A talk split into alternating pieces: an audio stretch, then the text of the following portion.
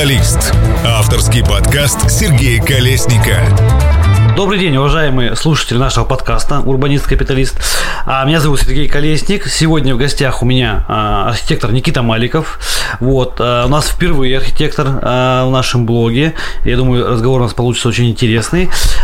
Никита знаком с нашим городом, потому что мы сотрудничаем уже, наверное, лет так 5, да, вот, э, ну, сразу, наверное, эту предысторию расскажем, да, чтобы было понятно, вот, то есть Никита приложил свою руку, свою кисть или как свое перо э, к нашему городу, он сделал его лучше, поэтому вот он удостоился права поприсутствовать в нашем э, подкасте вместе со всеми коренными жителями. Да, сегодня у нас будет тема э, «Город глазами архитектора», и это как раз-таки, ну, очень сильно вписывается в наш, э, в наш подкаст, потому что кто, как не архитекторы, знают, что такое э, битва урбаниста-капиталиста, правильно? Да, мы с Никитой, кстати, наверное, вот я часто рассказываю, о чем наш подкаст это как раз таки о э, что есть часть урбанистики, часть там, э, капитализма, условно говоря, да, и на стыке этих двух вещей э, может получаться какой-то правильный, правильный город, эффективный город, работающий город. И мы, вот, кстати, вот и часто бьемся, наверное, в таком, что я сейчас, сейчас часто чувствую, наверное, когда а, у меня, с одной стороны, брокеры кричат, что арендатор требует вывески размером больше, чем само здание, да, то есть, вот. С другой стороны, есть архитектор, который говорит, что вывесок вообще не должно было быть, да, то есть, и вот на основании этого мы получаем какую-то э, среднюю величину, поэтому будет о чем поговорить. Никита, вам приветственное слово. А, всем привет, э, я рад находиться в Тюмени, как бы, на самом деле, я настолько часто бываю в Тюмени, что у меня даже какие-то уже грани стерлись, потому что я уже знаю, где располагается мой любимый магазин «Магнит», в какую кофейню я хожу, где я люблю поесть. То есть я уже сюда приезжаю не как турист, а уже как, мне кажется, проживший маленький кусочек жизни и сделавший здесь достаточно большое количество объектов. В общем, рад здесь находиться. Ну, мы, кстати, э, э, наших местных гостей часто спрашиваем их любимое место в Тюмени, а у вас оно уже есть? Пока на самом деле я не могу сказать, что есть какое-то место. Ну, то есть мне по умолчанию я такой человек очень консервативный. Мне везде нравятся исторические центры городов, где стоят старые особняки, э, старые улочки и так далее. Единственное, что в Тюмени, конечно, старые улочки немного э, извращены автомагистралями, вот. Mm-hmm. Но появилась пешеходная улица, есть еще на самом деле достаточно зауженный автомобильный полос. Вот там я люблю гулять. Mm-hmm. Окей, об, об улочках мы еще поговорим, и о пешеходной улице мы еще поговорим. Да, сложных вопросов, наверное. Самое сложное, которое может быть у нас в городе, в стране. Кто имеет право решать как, в, как, в каких городах нам жить и как должны выглядеть фасады жилых домов, офисных зданий. Это какой-то человек, это какой-то орган, это группа людей. Ну, меня всегда такой удивляет этот вопрос, почему вы не задаете, почему не собираете какие-нибудь медицинские подкасты и такие вопросы? Кто mm имеет право лечить людей? mm Кто имеет право вырезать аппендицит? mm И все такие интересные. Имеют ли право делать обычные люди? Либо это, может быть, главврачи должны делать, mm а может быть, банки? Нет, это должны делать хирурги.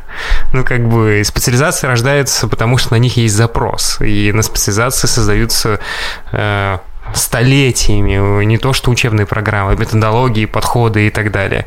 Вот. Э, если эти методологии, которые выработаны столетиями, становятся особо массовыми, то они как бы приживаются в быту. Яркий пример кулинария. На самом деле то, что до поры до времени ну, относительно там до средних веков Э, кулинария была бытовая, это были очень простые блюда, и была кулинария там для царей, когда готовили сложные блюда. И со временем кулинария для царей, для царей стала настолько массовой, что сейчас мы дома можем готовить там, можем стейки готовить, салаты можем готовить. Я понял, что архитектор, да, окей. А ну вот... Не только архитектор. Mm-hmm. Специализаций, которые занимаются городом, на самом деле очень много. Их mm-hmm. огромное количество средовых дизайнеров, ландшафтников, управленцев, Э, экономистов и так далее, mm-hmm. кто занимается. То есть это целый, целый специальный пласт э, городской науки. Ну, то есть, ну вот есть город Тюмень, да, то есть э, вот э, устанавливать правила какие-то. Возможно, для застройщика нужны правила по опять же, внешнему виду, по фасадам.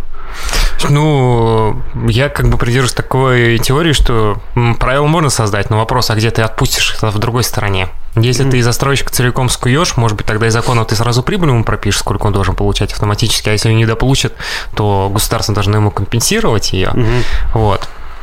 Правила должны э, регулировать какие-то вещи, какие-то не регулировать. И тут вопрос города. Что город хочет получить? Город хочет получить равнозначную застройку. Ну, окей, введите правила там ограничения по высоте, либо сразу создайте, не знаю, как в Финляндии. То есть у них ты, не, ты уже покупаешь участок, ты уже четко видишь, какой в силуэту будет здание, какой высоты, где переменная этажность, где вход в подъезды. Все это на геймплане отмечено. Твоя задача лишь красивую картинку на это навесить в виде фасадов и планировку. Там, может быть, не три комнатные квартиры, три однокомнатные сделать, а две однокомнатные квартиры сделать. Вот. Но там и банковская система иначе работает, что позволяет застройщикам маржу получать при этом, при всем, и рынок по-другому живет. А, в России, соответственно, можно регулировать это все, но, опять же, вопрос, как застройщики смогут отбиваться при э, такой регуляции. Хотя большинство застройщиков топовых, ну, они все так или иначе занимаются архитектурой и как-то спокойно окупаются. А вот другие, типа ДСК. ДСК есть в любом городе, это не конкретно про Тюменск, это собирательный образ. Да, первый, кто решил сказать это слово, просто все тюменцы боялись сказать, уходили вокруг да около, да? В каждом городе есть ДСК. Да. ДСК это, причем в Тверском ДСК, я буду про него Да, мы только про Тверской, не подумайте, Тюменский ДСК, мы говорим, он красочный, он Т, яркий. Он ТДСК, вот. Он, он дает нам жизнь, да, да. да. Вот. Э, ну, кстати, у меня есть ощущение, что есть форум э, собственников ДСК, где они собирают собирается и такие, типа, а какие дома будем делать? Давайте цветные будем делать. И тут резко во всей стране начинает расти вот эти максимально ядреные, ядовитые, как будто главный архитектор просто выцепивший либо глаз, либо монитор. Он просто красит, красит, такой, что так не ярко-то? Ну, Еще добавлю цветов, вот. И их строят эти дома, потому что вот у нас в Твери один в один ситуация, там ты едешь на машине по окружной трассе, она чуть выше такой на холме находится. Не Федюнинского, не напротив Михайловского. Она находится чуть выше, чем э, город Тверь, и ты как бы, ну, город там белое, белое, белое, и тут такой зеленое, желтое, красное, яркое пятно, потом снова белое, белое, белое, белое. Вот понимаешь, где ДСК врезал в городскую ткань. А, а вблизи ты когда находишься, то есть это то редкое явление, когда солнце отражается от фасада, и оно зеленым падает, желтым, синим, и ты как бы как будто под грибами находишься в этой застройке, у тебя возникает вопрос, а как бы кто ее проектировал? И однажды я так, я не выдержал и там задал вопрос одному из руководителей Тверского ДСК, а кто у вас архитектор? Покажите мне а у нас заслуженный архитектор в России. Вот, а я такой, а сколько ей лет этому заслуженному архитектору? 60 с лишним. Mm-hmm. Ну, то есть такой как бы а, она проходила какое-то обучение, апгрейд своих знаний и так далее. Почему планировки, как, как, не знаю, как 50 лет назад, 40 лет назад, вот типовые э, квартиры, почему фасады такие? Он говорит, ну зато веселенькие. Я говорю, ну а кто придумал этот термин, веселенькие фасады? Mm-hmm. От того, что вы цветом что-то разукрасили, вам весело жить становится, ну давайте тогда не стендап на ТНТ смотреть, а просто все стены внутри квартиры и ржать как дебилы. Mm-hmm. Вот, да, тема-то, вернемся, ДСК с вами. С Тверским ДСК я полностью согласен, вот, в Тюмени у нас все не так. Вот, а... Тюменский ДСК лучше, я уверен. Да. да. Это вот эти красивые дома, которые называются европейские, да? Да, да. А вопрос, вот действительно, я задал, э, кто же должен решать, вот, чтобы действительно не было вот, таких фасадов, да, то есть в моем понимании это было всегда, знаете, такое, что, ну, в каком-то зрелом а обществе, а зрелом обществе значит зрелый бизнес, зрелый потребитель и зрелые э, органы власти, да, что если застройщик, ну, имеет уже какое-то портфолио, имеет какую-то уже репутацию, имеет уже какие-то, да, там, не знаю, э, показатели, и мы видим, что он, ну, сам старается быть все лучше и лучше, да, скажем, да, да, он, конечно, может ошибиться, но как бы кто не ошибается, вот, но старается, то это одна история. Другая история, когда застройщик мы видим, а, да, это там цветные панельки, или это просто вот один кирпич где-то купил лет 40 назад, вот им строишь, да, так скажем, одно и то же. И вот здесь кто-то же должен отрегулировать, ну потому что, почему должен? Э, я согласен там, что не нужно лезть в экономику застройщикам, это бизнес и тому подобное, но ведь их стены, это на, на нас отображается, мы ходим мимо этих стен, и они не имеют права за всех решать, мимо чего мы будем ходить, правильно? Вот. Да, э, общественное достояние не строят. Ну, получается, как бы, в чем прикол любого дома? Тебе принадлежит все, что внутри, ну, если ты житель этого дома. Но все, что снаружи, твой фасад, твой балкон, твоя ниша кондиционера тебе не принадлежит. Это является достоянием общества, людей, которые ходят рядом. То есть это даже в законодательстве закреплено. Вот. А? Ну, даже в управляющей компании фасад mm-hmm. является, вот фасад твоей квартиры не является твоим. Это является общедомовым имуществом. Да, вот. А общедомовое имущество, оно еще по законодательству является для восприятия всеми, кто гуляет вокруг этой территории. Так вот, э, контролировать, разумеется, не может один человек. То есть не может быть суперумный архитектор, который за всех решает. Ну, это еще, наверное, опасно. Слышал от вас это выражение, что эта должность очень такая э, и, и коррумпированная, может быть, и расстрельная. И расстрельный, и коррумпированный, все, да, зависит от человека. Mm-hmm. Главный архитектор города, на самом деле, это не тот человек, который согласовывает облики, это, это стратег, который придумывает, а как бы развиваться. То есть он думает, что бы такое сделать, чтобы город там начал развиваться. Допустим, хочу здесь сделать там парк, а здесь я хочу застройку делать не выше 9 этажей, это ну, должность главного архитектора города. Так вот, кто должен решать? Должно быть э, три группы специалистов, которые как-то влияют на облик города. А, первый, на самом деле, это сами девелоперы. То есть э, Э, самый простой способ это благодаря конкуренции, когда появляется кто-то, кто делает там крутые модные фасады, и они хорошо покупаются, то другие будут подстраиваться вынужденно под это. Ну, Тверской ДСК не будет.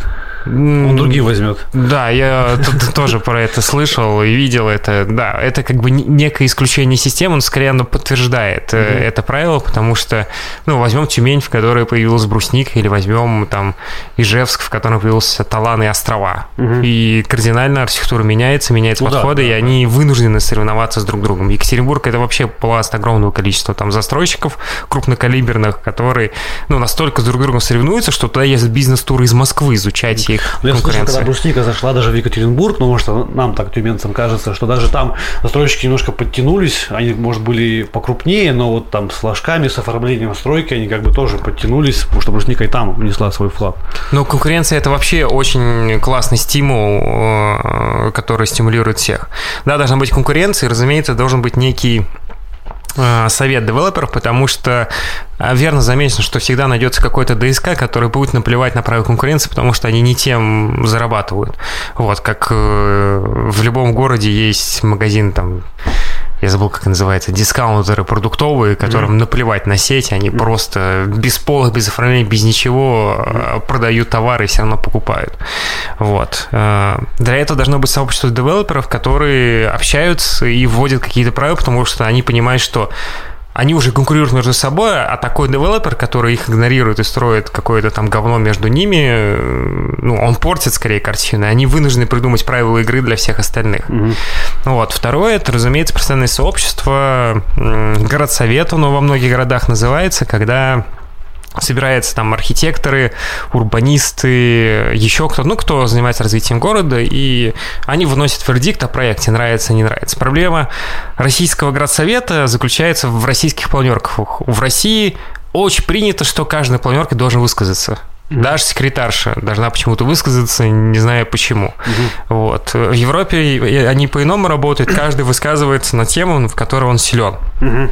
И там выходит на грацет, допустим, не знаю, э, жилой дом с театром. Ну, такая вот застройка. Угу. И может выйти человек и сказать, я не проектировал ни жилые дома, ни театры, я не знаю, что сказать, но силуэт мне более-менее нравится. И он все... И он не будет говорить, а добавьте здесь карнизик. Проблема русских городсоветов, что сидит архитектор и также на свой вкус думает, а как бы... Они считают, что их позвали, потому что у них идеальный вкус, и они должны на свой вкус улучшить чужие проекты. Угу. Нет, вас позвали, потому что вы можете хоть как-то улучшить, но не нужно давать конкретно какие-то советы и так далее. То есть можно выдать вердикт цветовое решение немного не такое, а, возможно, скорректировать этажность, но очень много в протоколах градсоветов там прямо к деталям. Измените это окно, а здесь вход не такой, а здесь это не такое. Есть еще альтернатива, когда градсовет неэффективен, когда люди не могут договориться, выпускаются некие стандарты, каталоги, в которых прописываются там все требования к жилой среде. Мы в свое время прописывали его для Белгородской области, писали. То есть все требования а, к жилым домам, там банально было подъезд должен быть без ступеней. Угу. Вот, это было на законодательном уровне закреплено пока без что. Без ступеней, совсем без ступеней. Да, да. И более того, мы делали большую крупную визуализацию, которая вот так вот вот должно быть. Угу. Вот, и мы регулируем не тоже даже подъезд, мы где ручка должна быть, где какой козырек должен быть, где ну, колонна Это нормально, в принципе, ну, ну, потому что особенно в стране, которая строит полностью, ну, ставить на какие-то рельсы нормальные строить, мне кажется, это ну вот мы прописываем, при этом мы прописали пункт, что разрешено отклоняться. То есть, если ты делаешь по стандарту, ты не проходишь градсовет. Угу. Но если ты хочешь отклониться от этих требований, ты идешь на градсовет, где вот эти архитекторы, где каждый желает внести свою правку, ты должен защитить свой проект. Немногие соглашались, но многие приходили и проходили, доказывали, что их решение угу. хоть противоречит стандарту, но они лучше. И действительно было такие решения. А, градсовет, в общем, это э, то место, где архитектор должен работать работать вместе с городскими властями. Mm-hmm. Вот. И третье, разумеется, это потребители. У потребителей есть два типа контролировать жилую среду вокруг себя. Первое, это, разумеется, ну, спрос. Если тебе что-то не нравится, не покупай там. Угу. Пускай это разорится, все поймут, что не нужно так делать. Второе – это низовые инициативы, когда люди могут инициировать какие-то изменения в городской среде, э, получить федеральный, там, правительственный грант, городской грант, э, повлиять на чиновников и так далее. Многие жители в России считают, что а зачем, они все равно, они ничего делать не будут. Я очень много слышу таких разговоров от людей, которые ни разу ничего не делали. Откровенно спрашиваю. Ну вот, есть, допустим, вот ГИС ЖКХ, система, которая а, единый агрегатор, который, в который можно жаловаться на все городские проблемы, в том числе на управляющую компанию. И у меня есть чат э, дома, и там постоянно все жалуются. А я спросил, кто-нибудь хоть раз написал в ГИС ЖКХ запрос? Mm-hmm. Вот он в Тверской области работает идеально. Ты пишешь, в течение там трех дней, четырех тебе приходит официальный ответ чиновника. Вот. И никто. 150 человек, все только истерят, но ни один не додумался, а ты с телефона можешь написать, что тебе лень это было сделать, я не mm-hmm. понимаю.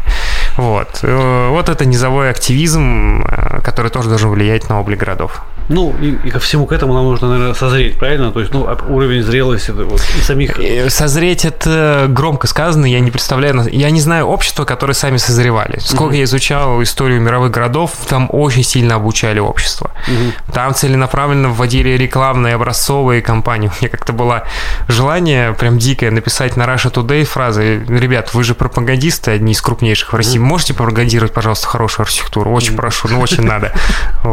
Между делом. Да да. Я, я не, ну как бы, я вас все равно не смотрю, но можете хоть рекламный блок, типа, давайте будет красивая улица, требуй красивую улицу. Да, вот. да, да. И во многих городах это реально через, через, в том числе даже через медиа прокачивается. То есть вот эта а, зрелость, о которой я говорю, должен кто-то из трех а, э, э, групп, да, там, а, власть, бизнес и потребитель, кто-то должен ее все-таки продвигать, и это власть. Ну, не обязательно власть. Допустим, в Твери, в Твери извините, в России, да. Тверь же это центр России, да, если да. вы не знали.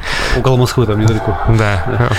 Э, в России сейчас продвигает, на самом деле, если берем рекламную кампанию, то это в основном делают либо девелоперы, либо э, около строительной компании, там собственники, какие-нибудь производители фасадных материалов mm-hmm. и еще что, кто спонсирует архитектурные журналы и так далее, mm-hmm. они все это продвигают. Mm-hmm. Вот. Ну, то есть самое большое количество рекламы про красивую среду сейчас у девелоперов, давайте честно. Да. И они ее реально могут рекламой как-то менять, направлять. Да. Потому что да, пока э, вот, э, работает наоборот, вы говорили, что проголосовать рублем, да, не покупать издания, которые выглядят страшно, а покупать, которые хорошо. Не буду называть в Тюмени адреса, но пока вот есть объекты, которые выглядят страшно, скупаются как э, не знаю, за пару месяцев, да, а вот есть проекты, которые, возможно, чуть опережают время, из этого стоят дороже, фасады дорогие, которые продаются очень-очень и очень тяжело, так скажем. Да. Вот, а, кстати, э, э, хотел еще рассказать, я мало уделяю время гостям и мало про них рассказываю, да, Никита ссылался в разговоре на международный опыт, и он может на него ссылаться, так как он, в принципе, прожил и проработал в архитектурных бюро Германии, Кипра и, Южной Кореи. Кстати, вопрос, да, вот вы проработали архитектором в этих странах, и там все-таки есть архитектура, там приятно жить, приятно ходить, гулять. Вот. А Тверь, как мне кажется, не самый красивый город в этом мире. Почему вы вернулись в него, будучи архитектором, который должен, мне кажется, ну просто желать находиться в приятной среде, вернулся не в самую приятную среду. Да, потому что желать, э, желать это одно, а иметь возможность это другое. Причина оказалась очень банальная. Это э, деньги и, и возможность самореализации. Все скажут, ты что, в Германии ты мог бы больше зарабатывать? Нет, на самом деле, если бы в Германии зарабатывали больше, чем в России, сюда бы в России не ломилось огромное количество немецких, вообще европейских, азиатских архитектурных бюро, которые мечтают работать с Россией. Ну, вот, зарабатывать можно везде в России нормально, если ты очень качественный специалист. Вот. В Германии и на Кипре твоя карьера прописана. То есть ты когда трудоустраиваешься, то до пенсии у тебя там расписано, как в какой год тебя повысят, если ты будешь выполнять KPI. И ты не можешь досрочно быть повышен там до чего-то. И верх моей карьеры как иммигранта заканчивался на должности главного архитектора а, проекта, даже не на должности там партнера либо еще чего-то. И э, это меня испугало, я такой, почему вся моя жизнь расписана по графику, почему я должен жить по этому графику. И второй нюанс, там, там очень долго делаются проекты, и те приходят, и у тебя там тоже там на три года вперед план работы над проектом. И там, может быть, с ноября, написано типа с ноября по январь ты занимаешься окнами. И там написано ручка, размер, тип стекла. Ты три месяца сидишь, вертишь эти варианты, э, которые, ну, чтобы сделать дом идеально. Как бы я так не могу, мы, мы приучены жить в более стрессовой среде, более быстро принимать решения. Переделайте вот. так, переделайте так. Да, то есть мы привыкли сразу долбануть там пять вариантов, посмотреть, что из него лучше, потом выбрать лучше и переделать еще пять раз, и так мы выходим на второй день к нужному результату. Вот. В Германии на это требуются недели. Но при этом однозначно в Германии намного качественнее архитектура большинства объектов, особенно массовые, это очень видно. Подходы э, городской среде, они намного более точные и интересны. Мне мне нравится их качество, но мне не нравится срок, к которому они э, этому идут. Плюс мне не нравился статус иммигранта, э, потому что по умолчанию у меня зарплата была бы ниже, что бы я ни делал. Как даже если бы я получил гражданство, паспорт и так далее, все равно бы я до конца жизни считался иммигрантом и не мог бы претендовать на хорошие, на, на лучшие объекты и на топовые там, должности в бюро. Там есть редкие исключения из правил, но они скорее лишь подтверждают это правило. Вот. На Кипре примерно такая же ситуация. В Южной Корее ситуация намного, ну, точнее, не намного, но другая. Э, Южная Корея это больше такой чисто, чистый Запад, чистый США. Там свобода капитализма, и там можно, на самом деле, продвигаться вперед и так далее, но там все уже лучше с карьерой, но уже тяжело с жизнью. Ты уже, ты тоже будешь там гайджином, э, экспант-иммигрант, э, тебя не примет ни одно корейское сообщество, то есть у тебя не будет соседей, с которыми они будут здороваться, но никогда тебя не пригласят к себе на ужин, а, не будет такой э, межкультурной смеси, тебе нельзя будет ходить принимать решения, какие-то развития города, на выборы и так далее, далее, ты просто будешь тусить в квартале русских, как обычно. Ну и а смысл тогда уезжать из России, если ты будешь тусить в квартале русских. Вот. Ну и в итоге все взвесив, выписав все зарплаты, возможности, достижения и поставив себе цель, что я хочу открыть, собственно, свое бюро не в 56 лет, как в Южной Корее или там в 70, как в Германии, а я хочу открыть немного пораньше, примерно там к 30 годам. Я вернулся в Россию, чтобы исследовать этой целью. И как вам? Потом было вернуться и жить в Твери? В Твери было морально очень тяжело, потому что ты выходишь, и у тебя вот это флер и ощущение, что ты еще в Европе, когда ты ты можешь в белых кроссовках дойти на магазин и вернуться, а потом их не стирать еще три недели. Вот. Э, когда ты там каждое дерево, каждый кустик подобрано, и ты понимаешь, что вот шаг, вот цвет прикольный, вот второй шаг, вот цвет прикольный, вот арт-объект. А ты ходишь по Твери, и так... Вот ДСК. а, я, а я жил в доме ДСК тогда, да, и я выхожу, вот этот ядреный яркий фасад, и зелень, который у нас... У нас до сих пор сажают саженцы, которые высотой 40 сантиметров и называют это дерево. Ну, через 40 лет здесь будет дуб, радуйтесь, вы заплатили за него. Вот, то, то есть вот это в белой кроссовке, когда ты ходишь и такой, господи, ну, как бы, что что, что, это за страдание. Конечно, очень тяжело. И проблема даже не в том тяжело, что все вокруг такое. Ты замечаешь недостатки. Две проблемы. Что твои соседи эти недостатки не замечают. То есть они настолько привыкли перепрыгивать эту лужу, что двигаясь по тротуару и перепрыгивая эту лужу, они не теряют скорости. Они просто разгоняются перед лужей, чтобы затормозить, перепрыгнуть все, ну, чтобы была средняя скорость та же. Угу. И ты спрашиваешь их, а вас ну, не, не хотите что-то с ней сделать? Да что, блин, мы торопимся, все, уж привыкли, все, лужа, она же как бы, она еще была здесь до дома, дом по какой-то луже построен, зачем ее трогать? Mm-hmm. Вот, а второй, когда ты приходишь к чиновникам и говоришь, ребята, есть ведь другие решения, они такие, ты, мальчик, вообще сколько тебе лет? Ну, как бы, а что ты вообще в своей жизни это сделал?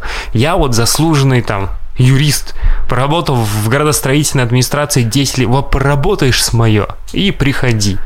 Вот. Ну, на самом деле это все херня, потому что многие, кто проработал, также приходят и им говорят, а ты что здесь делал? Я проработал на 10 лет дольше, чем ты. Пусть вот будет когда так, вот. И это замкнутый порочный круг, когда э, очень топорные чиновники, которые вообще не желают меняться. То есть для меня прогрессивный чиновник это человек, который вызывает безумное уважение, э, который как бы как за такие достаточно ну, невысокие деньги он впахивает, чтобы хоть что-то изменилось. Вот. В общем, ты не можешь донести наверх, почему это неправильно почему нельзя парковаться на газонах, э, почему должны быть выделены полосы для автобусов и так далее. И самое интересное, бывает, что ты доносишь до какого-то человека, он тебя слышит, прогрессивный чиновник, он такой, огонь, да, классно, согласен. А он идет, у него, оказывается, есть начальник, а начальник там я сам открою. Вот. И это невозможно изменить. Ну, сейчас меняется, или в Твери не меняется. Просто я, э, могу сказать, по общению с тюменскими чиновниками, да, и ты тоже с ними общался у нас, да, э, есть другой подход, не везде и не повсюду, наверное, но подход есть другой, он, наверное, в принципе, наверное, по стране меняется, но приходит другой возраст, ну, кто-то, э, или как у вас там в Твери, в Твери у нас все плохо, у нас, э, у нас не делают упор на развитие городской среды, у нас на развитие экономики, то есть у нас все, связано с бизнесом, заходом малого, среднего и крупного бизнеса налажено на ура. То есть инвесторы очень любят работать в Тверской области, потому что там все тебе делают, все идут навстречу и, и так и, далее. И Москва рядом. А, ну, нас больше, конечно, интересует международный бизнес, вот, mm но не суть. Там все хорошо сделали. Там молодые люди, хороший аппарат, молодые министры, чиновники, все, все четко, все по-человечески работает. Вот. Градостроительство там всех, кто остался, собрали и посадили, мне кажется, в, в отдел градостроительства, чтобы они что-то делали, они ничего не делают. Они даже там, не знаю, просто согласовать за, документ, который они должны согласовать по закону за, там, за две недели, согласовывают по 3-4 месяца. И да подавайте нас в прокуратуру, прокуратура до нас не дойдет, а если найдет, она нас не найдет, потому что у нас тут один человек, а должно быть 50. Вот. А я вообще из дома работаю, что вы мне звоните? То есть до, до такого может доходить. В Тюмени с этим планом, в этом плане получше, здесь хотя бы согласование быстро выдают, и чиновник хотя бы готов вести диалог. Если ты приходишь и говоришь, я хочу сделать получше, ну вот, э, что мне сделать? То с тобой поговорят. Значит, в Тюмени есть преимущество. Переезжаемся в Тюмень. Вопрос там был про белые кроссовки, лужу. Как раз у меня тоже такой вопрос был в голове. Э, это, может быть, с урбанистикой связано с чем я, может, не сильно понимаю, вы расскажете, можно ли победить грязь в России на улицах, на дорогах? То есть, что кто-то говорит, ну, в Тюмени вот, так, вот такая грязь, такой, ну, не в Тюмени даже, в России, там, климат такой, такая, такая почва, что вот, ну, вот по-другому нельзя. Можем ли мы когда-то прийти к тому, что у нас будут чистые дороги, чистые машины и чистые кроссовки? Ну, честно, насчет почвы правы, но не во всех регионах. Это однозначно. Допустим, я живу в регионе, который находится вдоль Волги, жуткая илистая река, э, когда испаряется, поднимает кучу ила с собой наверх в воздух, mm-hmm. и он оседает вообще в городской среде. В этом плане хуже всего чуть ли не Казани, потому что у них очень широкая, она еще изгибается перед городом. Вот. И Казань, ну, то есть там огромные деньги на ее чистку тратят, но mm-hmm. все равно пыль оседает, вот эта mm-hmm. грязная темная пыль. То есть действительно во многих городах э, есть такая проблема. Ну, есть и в других городах, в котором и Европу, допустим, если берем, как пример чистоты, есть проблема городов, в которых очень много песка. Не из-за того, что у них пыльно, а из-за того, что вот эти пылевые облака там с Африки и так далее доходят и опрокидываются, и тебе кажется, что все пыльно. Вот. Ну, ну так... в Германии реки же тоже есть, правильно? Ну, настолько илистых, ну, как бы я не, не встречал, если угу. честно. То есть вот. это проблема не, не победить, да? Ну, в речным городам, у нас почти все города речные, это mm-hmm. будет достаточно тяжело сделать. Вот. Но однозначно уменьшить э, загрязнение городов в разы мы можем. То есть mm-hmm. для того, чтобы город был чистым, может быть, пыль у нас будет такая, что надо будет мыть фасады там раз в год. Ну, или два раза в год. Вот. А сейчас их нужно мыть каждый месяц, чтобы он был хороший на самом деле. Или надеяться, что дождей будет очень много. Ну, вы знаете, вот этот забор, стандартный советский бетонный забор. Уж не зря придумали, нужно называть самоочищающий забор. Mm-hmm. То есть даже в СССР еще была насущная проблема, что все везде пыльное, все везде грязное. Хотя СССР достаточно сильно следил за чистотой городов. Mm-hmm. Вот. А, второе, это непосредственно как убирают. Э, я как-то общался с человеком, который владеет компанией по вывозу мусора. А, я не помню когда, но в каком-то году разрешили Э, тендер на вывоз мусора выигрывать частным компаниям. И он выиграл тендер на вывоз мусора в небольшом городе, имея всего три контейнеровоза, когда у муниципалитета их было там порядка 40. И типа он не справлялся. А у него было три, и он говорит, я составил график, и мы справлялись. Мы, мы неделю, месяц справляемся. Я такой думаю, что за херня? Типа, и у него работало там в раз все меньше сотрудников, чем у муниципалитета, который не выиграл этот тендер, муниципальной компании извините. Mm-hmm. Вот. Он говорит, я год успешно выводил. Потом такой, говорит, куплю еще столько же. Ну, заработал денег, купил еще столько же расселил стат, взял еще один город и стал еще вывозить с соседнего mm-hmm. города мусор. И говорит, и я, и я как бы прихожу, и вот эта муниципальная компания, которая не выиграла тендер, так что она делает? Ничего, она сидит на дотациях, просто сидит и ждет, когда свои мусоровозы запустить, и люди ничем не занимаются. Он говорит, а я с меньшим, с разы меньшим количеством штата, просто эффективно наладив работу, все это делаю. И вот так же с уборкой, совсем. То есть у нас проблема в монтаже, у нас неправильно многие вещи монтируют, у нас вода криво течет, вода собирает, у нас зачем-то посыпают песком тротуары по сей день зимой. Сейчас вот все, все сойдет и будет все в песке. Ну, в Тюмени уже сошло, но я песка еще пока не видел. Может быть, успели убрать перед моим приездом, знали. Мы старались, да? Да, да. Вот. Э, но в Твери это будет тоже большая проблема, что да и в Москве он сойдет, и этот песок будет весь по обочинам так его же не, не убирают, его же не собирают в лоточек, его, знаете, скидывают просто. А если вы обращали внимание, на очень много зелени, я в Тюмени тоже видел, она такая бугорками идет иногда вдоль обочин. Это как раз вот эти песочные пылевые кучи, которые скидывают, и они там с десятилетиями копятся и превращаются в новые такие бугорки, в рельеф. Вот. Короче, нужна методология уборки города, первая, и вторая нужна методология строительства. Но и с этим можно значительно сильно а, побороться и победить. Но вопрос, как бы, а кому-то это нужно сейчас? Угу. Потому что разбрасыватели песка и 40 э, мусорщиков, 40 мусорных контейнеров э, зарабатывают сейчас хорошие деньги. И получается их лишить хлеба, да ну зачем это надо? Но победить все-таки можно, то есть когда-то у нас города будут чистыми. Вопрос, когда такого человека, как управленца запаристого, не знаю, как Мишустина скажут, ну, тебе ты отвечаешь за мусорную реформу, я думаю, что года за три чистоту в городе наладят. Но вопрос, что никто, скорее всего, не хочет идти на эту должность. Угу. Угу. Окей. А Тюмень чистый город? Да, Тюмень относительно многих городов один из самых чистых, которых я видел, а, поездив. Я был во всех городах страны с населением больше 300 тысяч человек. Тюмень это точно один из самых чистых городов. А, подожди, да, если мы говорили про Тюмень, про взгляд а, со стороны, вот нам, а, тюменцам, может кажется, может нет, что мы, ну, э, скажем так, вы либо это развеете, либо подтвердите, что в Тюмени еще там, да, чистый город мы слышали, у нас город про девелопмент, про застройщиков, что отсюда вырастает много интересных компаний. А, ну, в принципе, у нас, да, там есть, э, понятно, брусника, страна девелопмент, в принципе, этажи это тоже, да, из, э, из сферы недвижимости. Так ли это на самом деле, это просто, или просто нам, нам, нам так кажется, что у нас очень сильный девелопмент в стране? Ну, конечно, вам хотелось бы э, считать, что вы типа супер сильный да. девелопмент. Но по статистике, если открыть, Тюмень не занимает первые места нигде в России по качеству и по скорости девелопмента, давайте признавать это честно. Но, по крайней мере, в десятке лидеров находится. Вот. Тюмень – это город, который смог воспользоваться своим ресурсом, в отличие от Краснодара. Тюмень – это город, который в свое время очень быстро расширялся, угу. и там условно от я не помню, от 500 до 600 тысяч дорос там до 1,2 миллиона, грубо говоря, mm-hmm. достаточно очень короткий промежуток времени, и, и волну этого роста использовал грамотно, Mm-hmm. То есть он видел, что растут инвестиции, растет жилое строительство, и э, когда растет, давайте экспериментировать, поэкспериментировал, получилось, разогнался, и все пошло-поехало. Вот, допустим, Краснодар не смог этим воспользоваться. Краснодар это же просто как бы, о, здесь палку втыкаешь и продать ее можно. Вот, то есть там максимально дешево и плохо, там как будто генеральные директора всех ДСК в России собрались такие, блин, уже пенсия у нас, давайте переедем в Краснодар, потому что там климат получше, и продолжили там строить, оставив своих детей здесь управлять. Ну, иногда еще в Сочи заедем.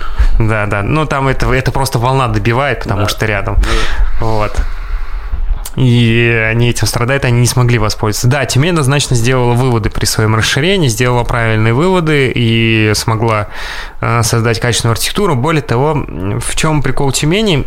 Город расширялся стихийно, но э, из-за того, что вы несколько изолированы, то есть у вас ближайшие там золотой треугольник города, дальше тишина, угу. поля и леса.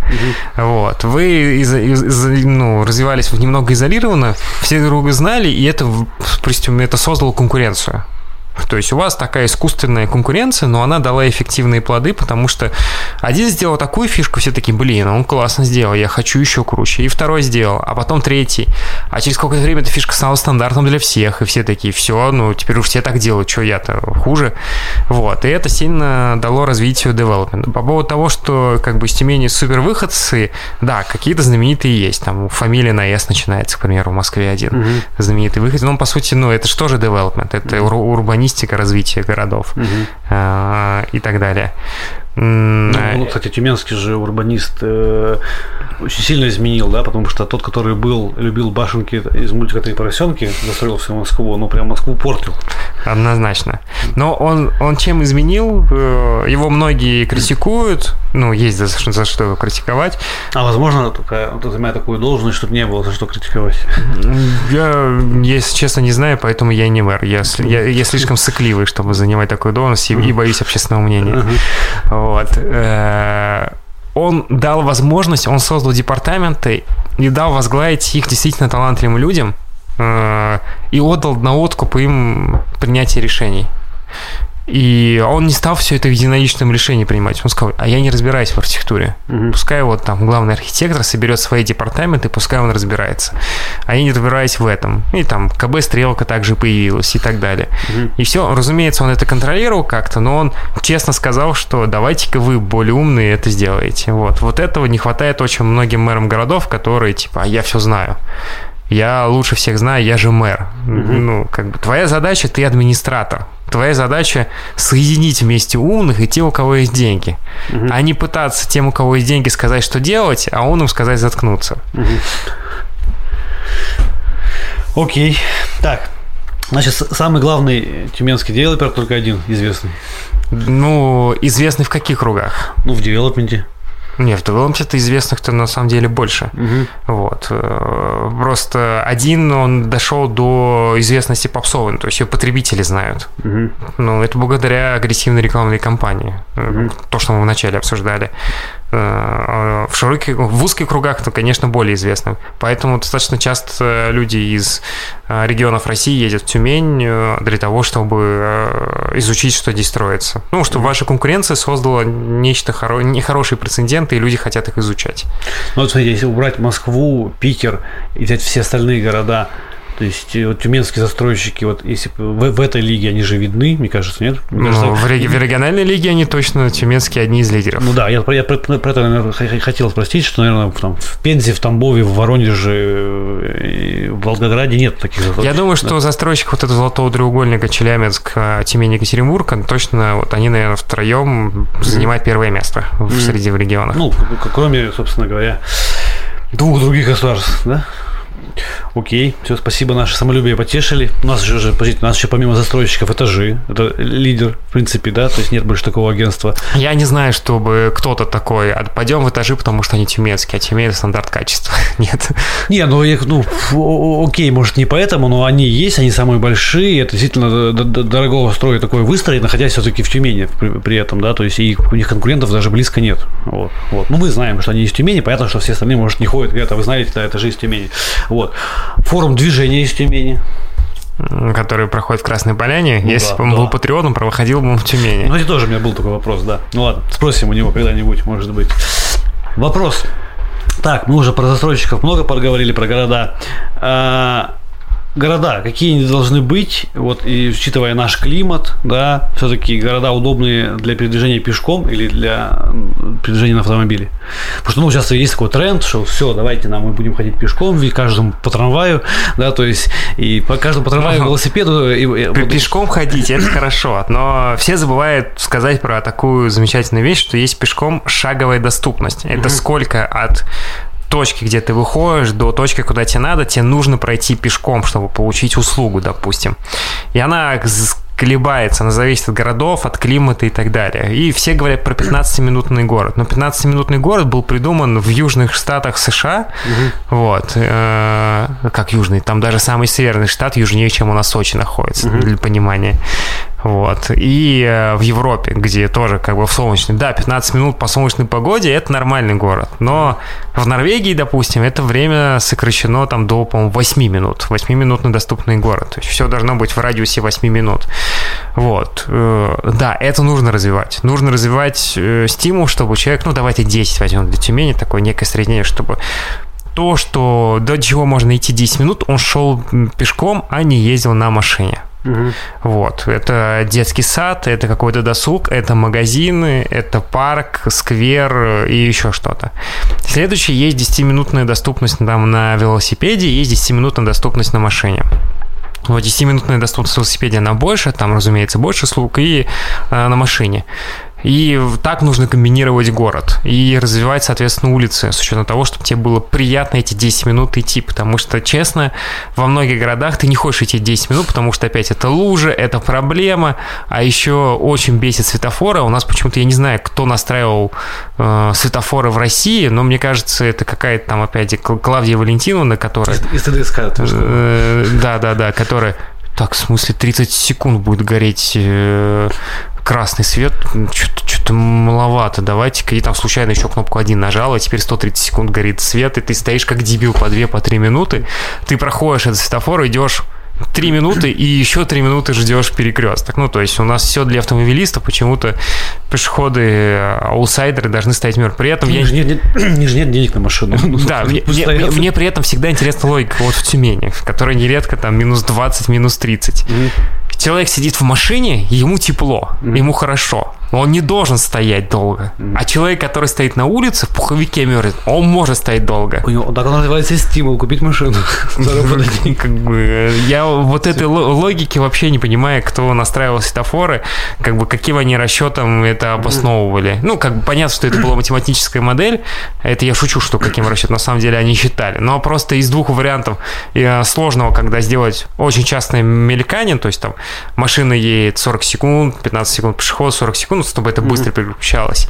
Вот. Они выбрали э, другую, потому что она меньше вызвала бы вопросов у руководства. Вот. И сделали такую систему управления. Но это очень херово.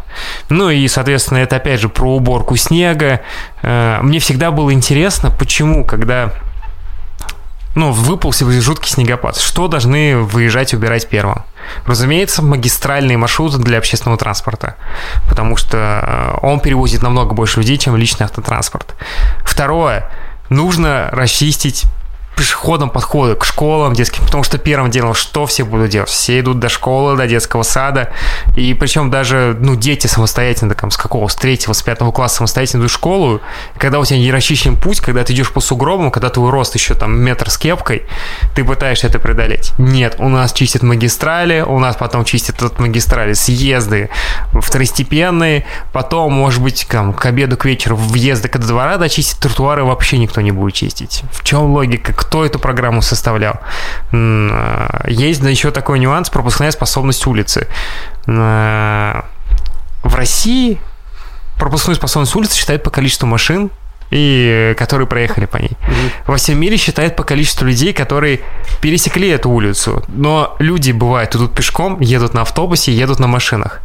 И они считают пропускную способность, допустим, 20 тысяч человек в час. Из которых, может быть, 10 тысяч прошли пешком, 5 тысяч проехали на автобусе, а 5 тысяч на машине. И они, соответственно, сделают широкий тротуар, выделенную полосу для автобуса и там одну полосу для машины. Она обеспечит. В России скажут, так, а нам нужно, чтобы столько машин. У нас делают тротуары по 3 метра и 5 полос пустят. Вот. Mm-hmm. У них вот так вот в России так посчитают пропускную способность. С этим не умеет работать, э, специалистов мало. Тут еще проблема специалистов, что они у нас такие очень борзые на голос, транспортники, и поэтому их не всегда, прислушивались, не всегда к ним прислушивались. Хотя в Москве прислушивались. Москва яркий пример, где заужали. Садовое же кольцо заужали, если я правильно помню. У нас в этом году перекрывают улицу Ленина заужать. То есть у нас первое... Пер... Классно. А сколько в Тюмени улиц? И всего в одну? Нет, первое. А следующее, я знаю, там есть уже дальше планы. То есть в центре города начинать э, э, делать улицы больше для пешеходов, нежели для машин. То есть, ну... В моем понимании одна улица это так, это баловство. Хотите провести эксперимент, так и обзовите официально. Мы проводим эксперимент для того, чтобы понять. Но проводите эксперименты, выложите данные, сколько было замеров до перекрытия, сколько стало после перекрытия, mm-hmm. что случилось с пробками и так далее. Ну вот, ну назовите честно, если вы боитесь сделать. А перекрытие одной улицы, на самом деле, ты транспортную реформу не сделаешь. Это не, должна быть... Не, не перекрытие, в смысле. Ну, в смысле, заужение, да. это, это должна сразу сеть улиц. То есть вы говорите, вот мы выбираем вот эту магистраль, в нее врезается там 16 улиц, и в нее там 16 второстепенных или главных улиц. Вот все разом пробуем перекрыть. И, mm. Причем никто же не требует сейчас перекладывать тротуар. Берете бетонные блоки, красные конусы, краску, все заузили, человек едет и смотрите, как оно работает. Угу. Ну, зачем вам сразу перекладывать плитку? А, посмотрим, да, э, как получится. По-моему, есть там сеть, но я согласен, что она можно сначала поэкспериментировать, попробовать. Вот. Э, Еще хотел коснуться вопроса. Вы, понаехавшие, вот, в нашу Тюмень. А, вы это, Варламов тут приезжал, мы часто, мы в каждом эфире касаем. Как, когда он приезжал? Ну, ну не сейчас. Мне кажется, он там уже давно нет, в южных странах. Нет, ну не сейчас, да. Я имею в виду, что вообще приезжал и этот... Э, а, ну то есть он знает, что есть такой город Тюмень? Есть, он больше того, что знает. Он его довольно-таки сильно хейтил. Вот, он его в рейтинге городов э, поставил на 46 место, с чем вся Тюмень, наверное, не согласна. Екатеринбург на первом, а, а, а Тюмень на 46-м. Вот, там не участвовали только Москва и Питер. Вот, э, и он очень много, он каждую нашу развязку, как только развязка какая-то открывается, ну, в Тюмени, да, там автомобильная, он всегда их хейтит. Вот. Ну, вот, может, не он, может, его отдел там и тому подобное, но вот есть у него такая. Вот. И я слышал и от вас тоже такое, что у нас вот там понастроили развязок. Отсюда вопрос. Но мы еще, да, мы вот сейчас в центре города э, думаем о том, чтобы вот, там пешеходная улица появилась, улицы заужать, что вот там, допустим, центр э, должно, или там парковки платные, центр, ну, машин должно становиться меньше, начать делать его пешеходом, но так или иначе у нас есть спальные районы. И как-то же город должен существовать. Почему не должно быть развязок? В Москве есть и третье транспортное кольцо, и, и тоже, в смысле, и садовое Садовое кольцо, и много в Москве развязок, да, то есть пока автомобили есть, э, мы от них пока никуда не делись, почему не строить развязки на объездных, почему это не нужно делать, почему это плохо? Ну, сейчас вообще, сейчас в прошлом году идеальное время это было как раз сделать пешеходный город, когда ушло, почти все автопроизводители ушли из России, и вот можно было, так, точно, не пускаем новых, и зашибись, сейчас они mm-hmm. сами машины будут, мы сейчас все это сделаем, велодвижение и так далее. Э, опять же вопрос, если в Москве есть, почему мы так не делаем? Ну, а кто сказал, что в Москве хорошо? ездить на машине. Именно, возможно, поэтому не развивает сеть метро с первыми темпами в мире угу. и сеть общественного транспорта. Вот. А машины скидывают на все эти авторазвязки, пускай они там толкаются. Э, спальные районы, ну, в первую очередь, э, должны иметь доступ очень качественные автобусы, троллейбусы уже, наверное, тяжело говорить, но электробусы, в общем. Угу. Что такое электробус? Э, это, это не... такой синенький автобус в Москве, на котором написано «это электробус». Да, можно и так. Но это не то, где ты пришел на остановку угу. и стоишь 30 минут его ждешь. Это, во-первых, то, что четко ездит по приложению. Ты как такси видишь по приложению, кстати, в Твери так сделано. Вот, когда он будет да, да. И ты, ты вбиваешь точку, как бы там, мне нужно, не знаю, там, до больницы. Угу. Он сам подбирает тебе автобус и говорит, через сколько ты должен выйти из дома, чтобы попасть там на ближайшие три автобуса. Угу. Это автобусы, которые ходят с очень частым интервалом. Как, не знаю, как в Германии ты стоишь, и автобус там буквально каждую минуту приезжает. И в каком бы районе города ты не стоял, вот они реально херачат очень часто. Угу. Вот. И ты понимаешь, что ты зимой не замерзнешь, ты сядешь и доедешь.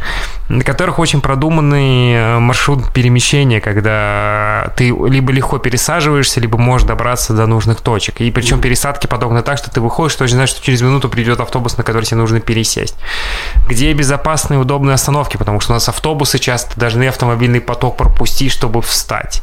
Вот, он должен фигачить по выделенной полосе. И самое главное, вот это, что вся Тюмень стоит в пробке 6 часов, а твой автобус как ехал со скоростью 50 км в час по городу, так и едет. И ты понимаешь, что ты в 6 вечера либо будешь 40 минут добираться на машине до своего спального района, либо на, за 7 минут на автобусе. Разумеется, ты сядешь на автобус. Нафиг тебе эта машина вообще сдалась и нужна.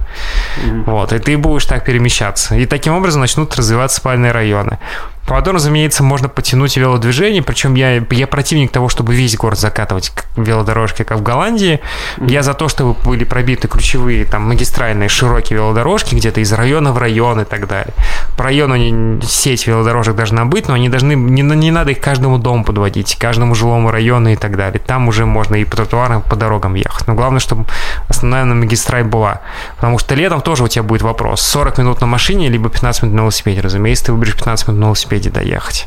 Вот, то есть да, должно быть преимущество у всего, кроме машин, до, до спальных районов. И тогда спальные районы начнут отлично жить, и тогда тоже общественный транспорт начнет хорошо зарабатывать. Потому что, опять же, возьмем Европу, там общественный транспорт так хорошо зарабатывает, что он они даже конкурируют. Там, может быть, в одном городе две частные компании автобусов, и они конкурируют, они делают рекламу, акции, билеты и так далее. То есть, ну, э, я, нет, э, пока мы строим, пока мы делаем эти автобусы, да, в смысле, э, развивается, ну, ведь, еще раз повторюсь, если районы уже есть, города, без развязок же не Но обойтись. Зачем? То есть, по твоему мнению, сейчас нужно остановить строительство всех развязок? То есть не строим развязок. Ну, сколько развязка? Завязка, развязка стоит миллиард. Именно, наверное, столько же стоит сделать выделенные полосы во всем городе. Угу. Вы развязки сколько Тюмень стоит? По 5, по 10 штук в год? Ну, не столько, наверное, конечно. Ну, точно тратит, ну, как бы миллиарда 3-4. Давайте минус одна развязка, но все выделены полосы в городе. Угу. Вот. И запустите, и, э, ну, я думаю, что проходная мощность останется такой же. Да, развязки, разумеется, где-то нужны. Э, как бы где соединяется магистрали, без развязок ты никуда не денешься. Вот. Но они не должны быть там, где улицы в две полосы. А, торговые центры в черте города – это зло или добро? Большие торговые центры, повторюсь, такого супер, суперформата, не маленькие районные. Я э, как бы изучая историю торговых центров, э, в черте города это зло, конечно. Э, вообще, мегаформаты это зло, торговые центры в любом виде. Гораздо лучше развивать сеть, лучше торговые улицы развивать, где ты идешь по, по аутлету, и все там, все эти магазины, все это рядом вокруг, все это покупаешь. Но такое еще труднодостижимо в России, потому что мы все-таки идем по азиатской модели развития. Соответственно, ну, ближайшие лет 30-40 мега торговые центры – это наш формат. Сейчас они приостановились, они почувствовали. К счастью, они приостановились, да. но я думаю, что это лишь затишье перед бурей. Угу. Потому что сейчас будет просто поменяется рынок, зайдет еще больше товаров с Азии, и они начнут строиться. А вообще возможно сделать э, торговый центр крупного формата, это там, не знаю, от, ну, от 50 от 70 тысяч квадратных метров э, в черте города, чтобы он как-то, ну, с ней перекликался, да, с чертой города, что он ее не портил, ну, как-то вписывался, да, это и сам торговый центр, и его парковка огромная. Ну, парковку невозможно вписать. Это в любом случае будет пустыня, это либо ее загонять под здание, но это будет очень много уровней, а там экономика. То есть наземная машина место стоит там в районе 150 тысяч рублей сделать, mm-hmm. а подземная уже 1 миллион рублей. А деревья нельзя на парковке высаживать? Это все равно будет пустырь. То есть mm-hmm. ты идешь, у тебя есть силуэт в виде домов, ну то есть mm-hmm. городской силуэт это из разных элементов формируется. А потом резко силуэт проваливается, одни деревья, причем они будут все одинакового роста. Это же не будет выглядеть как естественный лес. Mm-hmm. Вот. Э, нет, такое, разумеется, не скроешь, но я не очень понимаю, зачем торговые центры в черте города, мегаторговые центры делать с парковками, если, если он в черте города, если он там близко к центру, если он в Воронеже, в центре города, торговый центр. Угу. Там очень маленькая парковка, многоуровневая сделана. И там все, это как раз кто пешком, кто на такси, кто приезжает, и идут, идут туда. Ну, и он... Прям самый центр может быть, но я имею в виду центр города, черта города, это ну, где большие спальные районы часто настроят коробку в спальных районах, да, то есть и там ну, Нет, это пока, пока что какого-то кардинального ничего не, при, не придумаешь. На самом mm-hmm. деле, торговый центр, он же, он развернут, это здание вывернуто наизнанку, то есть у него самые дорогие решения внутри, они снаружи yeah. находятся, вот. И причем я знаю, что раньше было соотношение, допустим, торговых площадей к общественным, как 80 торговых, 20 общественных еще лет 15 назад. А сейчас уже поменялось до 50 на 50, что 50% должно быть торговых, 50 общественных. Это коридоры, фонтаны, арки, вот это все интересно. Ну, это, а, климат, Б, наверное, потому что нам некомфортно и неудобно гулять на наших улицах. Опять те же лужи, те же э, страшные витрины. Да, это, это альтернатива. То есть мы настолько угробили города, что торговые центры стали некой альтернативой досуга. Но это на самом деле не только мы. Это мы прям вынесем себе в этот в какую-нибудь рекламу, когда будем продвигать свой подкаст. Да-да. Не только мы, кто еще? Э, но в США же абсолютно по такой же системе, но они не угробили, у них были слишком монотонные вот эти огромнейшие спальные, уходящие в горизонт на этажная Америка, что они создали э, торговый центр как альтернативу развлечений. И все туда со, со спальных районов приезжали, потому что тебе нечего было делать на этих э, домах, на mm-hmm. улицах частными домами, и ты приезжал в торговый центр за развлечениями. Вот. И с развлечениями тоже в России откровенно скучно, с массовыми досуговыми развлечениями. То есть э, сколько в Тюмени музеев? И как часто ты можешь, как часто они меняют экспозицию или правовую программу, что ты мог бы иметь повторное возвращение в него? Хороший вопрос, следующий вопрос, да? Ну, нет, да. То есть у меня нет такого, что я лечу в Тюмени такое, а куда вы мне сходить? У меня первое, что приходит, это термы, ну, как бы не, нечто популярное. И конюшня. Да, разумеется, пожрать и выпить в конюшню, а, а потом как бы я такой, а собственно-то все, а куда я пойду дальше-то? Ну, На что... набережную? Нет, честно, я живу в городе на э, берегу Волги, точнее у нас 7 рек в городе, у нас там порядка 70 мостов, угу. и нормальные набережные построены еще при Екатерине нормальными архитекторами, угу. вот, они э, современными модернистами, которые ненавидят зелень, как в Тюмени, угу. вот. Поэтому после Тверской набережной я не могу приезжаться даже к Тюменской. Мне просто сам факт, что у вас климат меняется, когда к набережной подходишь. Угу. Вот, у вас становится летом в жарче, появляется мушкара, то есть непродуваемость, ничего. И ты такой, а зачем мне туда? То есть люди к воде идут за прохладой и видом. Угу. Про торговый центр, да. И, и это, наверное, еще такая э, палка на двух концах, что с одной стороны, туда все идут, э, потому что, ну, собственно говоря, как вы говорили, мы убили все города, да, то есть неудобно ходить, некрасиво, но и опять же, открытие новых торговых, торговых центров формирует э, то, что на улице остаются очень слабые арендаторы, да, то есть, потому что торговые центры, они засасывают очень сильные бренды, которые, для которых важны, в том числе и вывески, и витрины, да, и мы потом на улице, опять же, получаем всех тех, кто не идет в торговый центр в какое-то красивое пространство, а тем, кому важны вывески больше, чем их здания. Вот, и это такая история действительно никуда. Благо их притормозили сейчас, да. Районные торговые центры, наверное, имеют э, место быть. Районы однозначно имеют место быть, без них невозможно. То есть у любого района должен быть некий центр, но проблема в том, что торговые центры должны быть не только торговыми, они должны быть хоть какие-то развлечения и культуру предоставлять. Mm-hmm. То есть я вполне считаю возможным совмещение форматов дома культуры и торгового центра. Угу. Когда тебе и секции для детей, и вечерние программы для пенсионеров, и при этом же базовые потребительские товары, и супермаркеты, все это в одном здании располагается. Как в Роттердаме в свое время все говорили, совместить рынок с жильем невозможно. Все дома всегда относили от, от рынков подальше, потому что запахи и так далее. Они построили здание, внутри которого рынок. Угу. И офигенно заработал, все такие, так, а оказывается, можно. Угу. Вот. И я считаю, что да, вот районные центры можно также совмещать. Угу.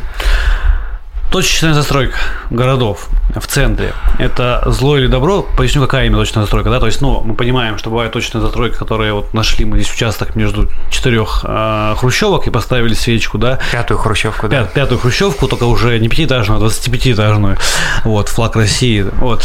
А, либо точная застройка – это когда… Ну, вот, я уже за вас отвечаю, кстати, да, по-моему. Да. Все, я молчу. В общем, точная застройка – это зло или добро? Да я забыл сказать, что вы мне тоже можете задавать вопросы в конце. Да, да, да, вовремя. Я знал, что нужно сказать. Вы это вначале вставим, вот что я сказал это вначале. Просто вы отказались задавать мне вопросы. Ага. Я, не, я не выражаю несогласие. Да. Э, Точная застройка – это инструмент. Ну, то есть, как и любой инструмент, вопрос, в чьих руках он находится и с какой целью ты хочешь его применить. Э, Я не против точной застройки как инструмента для того, чтобы она декомплектовывала что-то и какие-то силуэты заканчивала. Опять же, доминанты в городе – это же не комплексная застройка.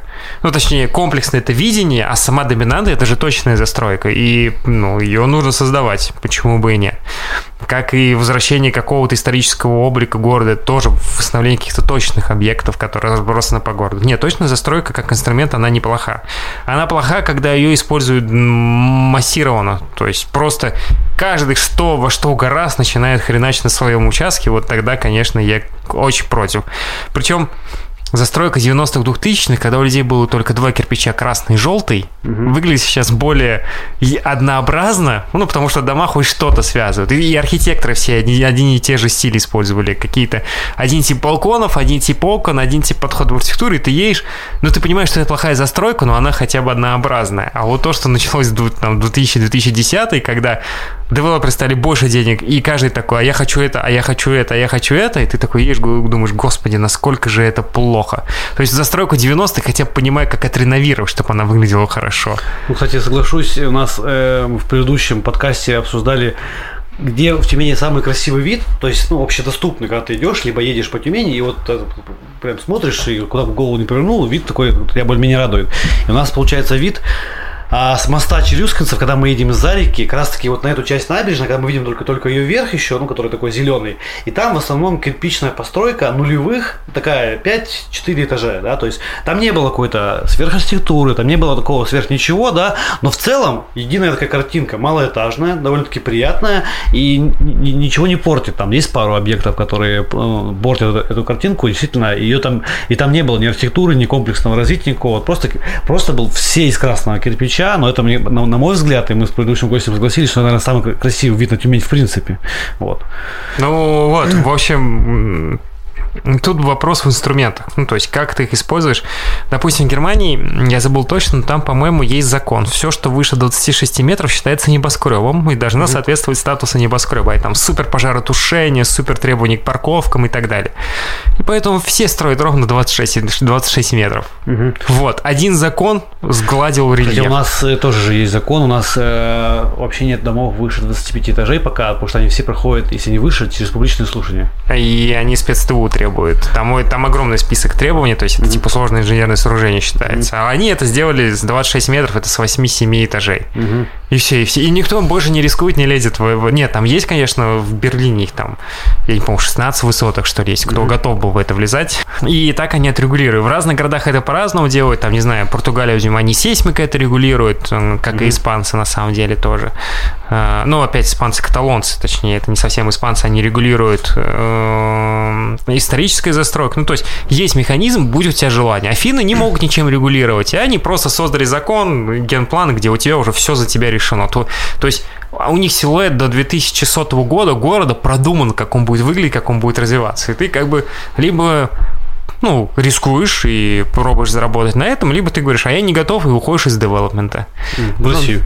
Ну, да, выходишь. Они, а, кстати, в Питер-то, они так и выходят. Да? Да нет, они же никуда не ушли, эти финские девелоперы из Питера. Ну, они же у нас здесь строили тоже, как назывался-то ладно, забыл. Популярный очень. Ну, это, кстати, вопрос о зарабатывании денег. Если мы вернемся, можно ли в России зарабатывать? Если они могли зарабатывать в Финляндии так же хорошо, они бы в России не пытались попасть. Угу.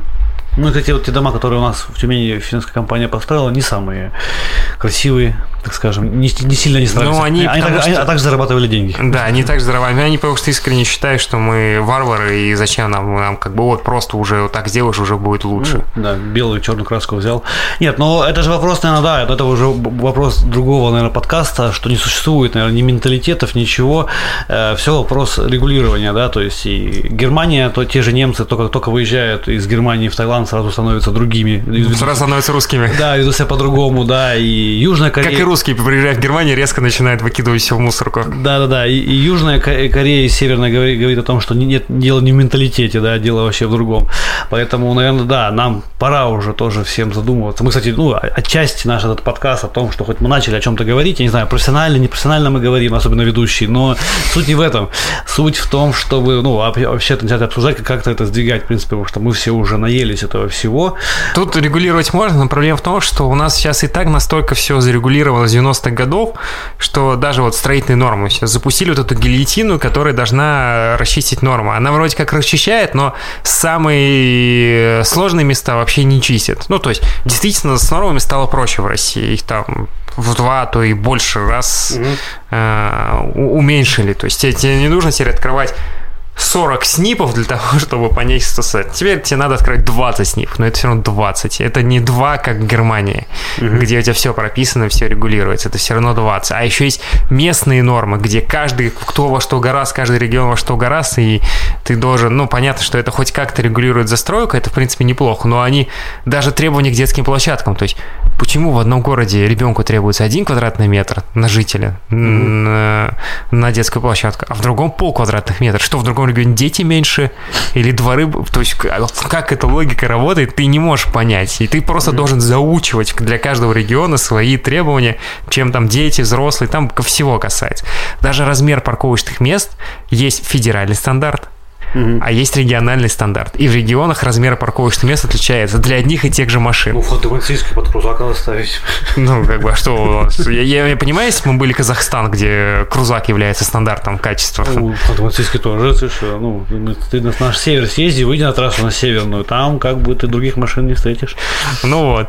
Э, тем не менее, вот э, есть нюансы. То есть сначала нужно победить эту нормативку, чтобы люди выдохнули наконец-то. У нас, не знаю, в свое время, когда когда-то отпустили более-менее как-то малый средний бизнес. Э, Вчера слушал видео какое-то смешное. Э, в России малый бизнес поддушивают, чтобы ему было приятнее. В КВН, да. Да, да. Чтобы было приятнее, вот. Я, я честно не знаю, как поддушивают малый бизнес в России, кроме как э, нормативной базы, но с точки зрения нормативки, у меня есть налоговая, у меня есть инспектор, который я знаю. Ты, ты с ней знаком, да? А? А, да, я, она, она в свое время мне прислали справку, не знаю, что делать. Я просто позвонил в налоговую, говорю, наберите вашего инспектора. Я говорю, кто? Они мне дали контакт, я позвонил, ну, и, и мне объяснил все. И она четко, ну, отвечает мне на вопросы. Я говорю, а я что мне делать? Я не знаю, мне пришло тут какое-то, я хрен знаю, что делать. Mm-hmm. Она мне говорит, сюда сходи, это сделай. Я говорю, а тут еще штраф какой-то, очень что-то много, 10 тысяч рублей. Она говорит, ну пиши апелляцию. Я говорю, а что это такое? Она говорит, сама напишу, подпиши. Вот. И то есть она... И я даже был в налоговой недавно, меня вызывали на допрос. Вот. Но не со мной. Ты раскритиковал здание налоговой? Нет, нет, меня вызвали из какого-то моего заказчика, который очень сильно накосячил, вот, и они вызывали всех подрядчиков. Ага. Но я не свидетельствовал против него, поэтому я да. молодец. Да, ага. а, Значит, с тобой можно работать. Да. да. У них висит очень баннеры в кабинетах, где написаны инструкции, что вы, ну, налоговые инспекторы, вообще сотрудники налога, вы не чиновники вы работаете на население, вы сервисная компания, которая должны а, там, а, отвечать на вопросы, б, помогать им. Ну, то есть там прям вот эти такие пропагандистские прокаты висят, то, что стараетесь быть ближе к людям, вот. Ну, как бы конкретно мой инспектор ближе к людям, но я знаю, что не все такие инспекторы. То есть они как-то механизм запускают, но запускают в полоборота. То есть в одном они качественно сделали, там, МФЦ офигенную штуку сделали. А второе вот с строительной нормами, ну, ни хрена ничего не понятно, ничего полезного пока что толком сильно полезного не сделали. Хотя жить стало легче. Вот. Разгребите с этой бюрократии, а потом запустите новую систему бюрократии, опять же, как... Мне нравится, чем в Финляндии, почему я часто привожу, потому что там вот этот северный менталитет, он нам очень понятный. И там тоже кто, кто в раздрае, кто потусить всегда хотел из девелоперов. И они поэтому выпустили просто единый документ, генплан города, где все четко прописано для самых тупых. Просто я боюсь, что если мы такой генплан выпустим, то наши города будут похожи на Северную Корею, нет? С большими площадями, с э, трассами. Тут вопрос в том, что как к нему подходить. Ну, то есть финны же его писали 20 лет, этот генеральный план, и как бы там было очень множество итераций. А мы даже, ну, у нас горизонт прогноз сколько там? Год сейчас. Ну, три года максимум у чиновников горизонт прогноза. И они как бы, если мы делаем генплан города, нам за три года мастер-план, генплан, ПЗЗ, ППТ, все нормативку, все, все готово. Хрен с ним, что мы через пять лет будем переписывать, потому что мы торопились очень сильно и упустили половину из вида. У нас до сих пор в Твери в генплане города прописано, что у нас главный по кольцевой вокруг города должен ездить трамвай. Угу. Зачем? Почему? Это просто была какая-то опечатка, угу. и она до сих пор ну, прописана в геймплане города. И когда ты делаешь улицу по кольцевую, ты обязан делать место для езды трамвая, потому что кто-то опечатался. Угу. Вот. Ну вот и таких вот маразмов и парадоксов э, очень много. Регулировать надо. Понял, в бюрократию уходить далеко не будем. Э, вопрос такой. Вот как нам быть таким городам, как Тюмень, Тверь и, ну, скажем, не звездным городам, э, возможно, не Москве, там, вот продолжаю вопрос про точную застройку. Можем ли мы в наших таких городах, где нет больших бюджетов в область, ну, в городе, где нет больших бизнесов, которые там располагают такими деньгами, как русская медная компания в Екатеринбурге, чтобы построить такое здание, которое достойно всех городов мира, наверное, да? Вот. Но как нам э, построить такие здания э, в каждом своем городе, чтобы ну, мы как-то вот вышли на какую-то международную арену и стали вообще заметны, именно что говорили, «А, не, не вот не а видели вы там театр в Стокгольме, а видели вы в театр в Тюмени, да, то есть вопрос, можем ли мы в наших городах, при наших бюджетах, при нашей цене? При любом бюджете можно. Тут вопрос то, что вы откровенные трусы в Тюмени в плане... Кто мы? Все. Вы, вы боитесь экспериментировать. Так. Ну, то есть э, в этом, в этом парадокс. Когда у тебя нет денег, ты волен творить все, что хочешь. Изучите там Бразилию, которая которая приняла Олимпиаду, хотя очень небедная страна с фавелами, с гетто и так далее. Mm-hmm. Придумала, как их отреновировать. Там не было огромных денег. И Олимпиаду как провести. Все это придумали.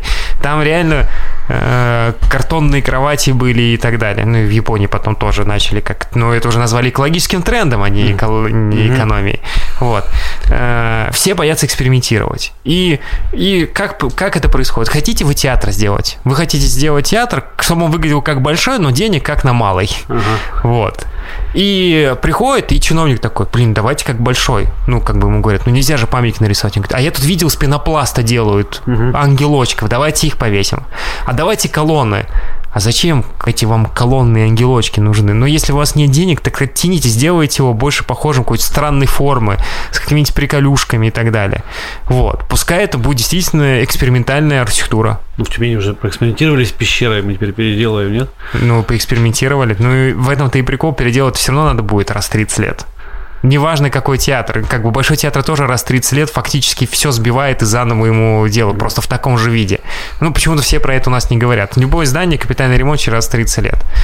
Не, ну вопрос не в Тюмени, вопрос был общий, потому что если в Твери, экспериментировать. Если в Твери такие здания, которые вот сейчас современные, которые вызывают интерес у всего мира. Только одно, которое я проектировал.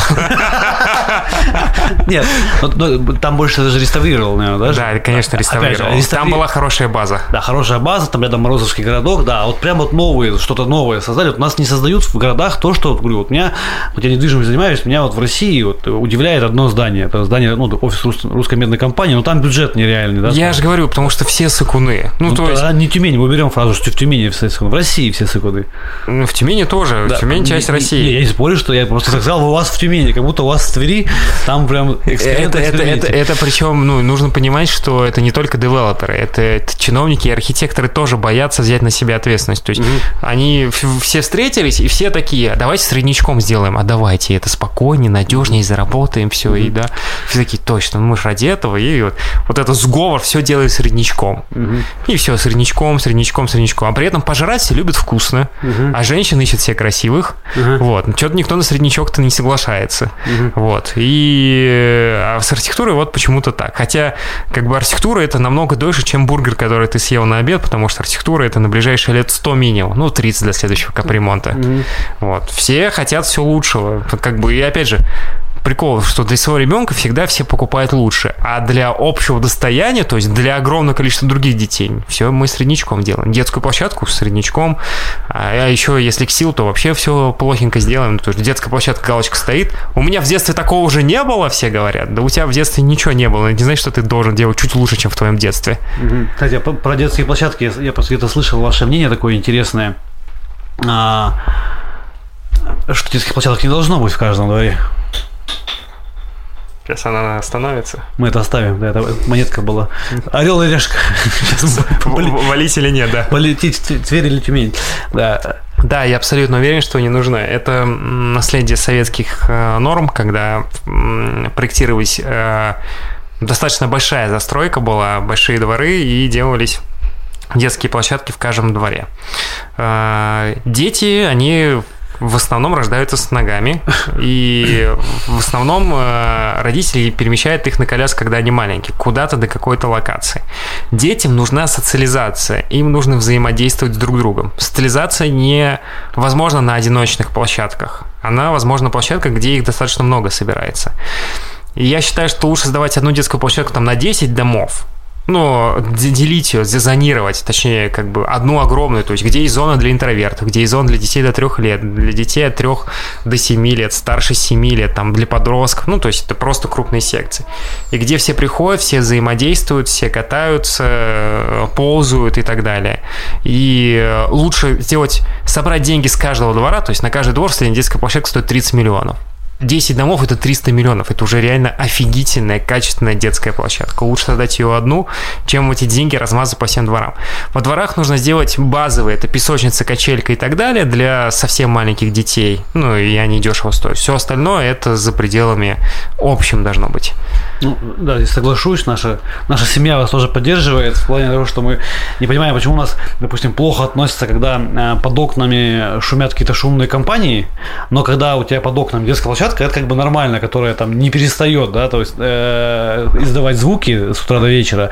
Вопрос, что действительно и, и, для детей можно действительно их зонировать, но в принципе убирать из жилых домов, потому что ну, вот ездим в Тюмени специально в один микрорайон, где застройщик, конечно, мне как подарил шикарную центральную площадку такую, но съезжаются все. Я смотрю на эти окна, кто купил там квартиры, да, то есть, ну, интересно, как, как им там живется, да, то есть, когда весь город съезжается на эту площадку, что это вопрос такой, как, как будто неприкасаемый, на самом деле, ну, не нужна площадка в каждом дворе, с вами соглашусь, поэтому вспомнил этот вопрос.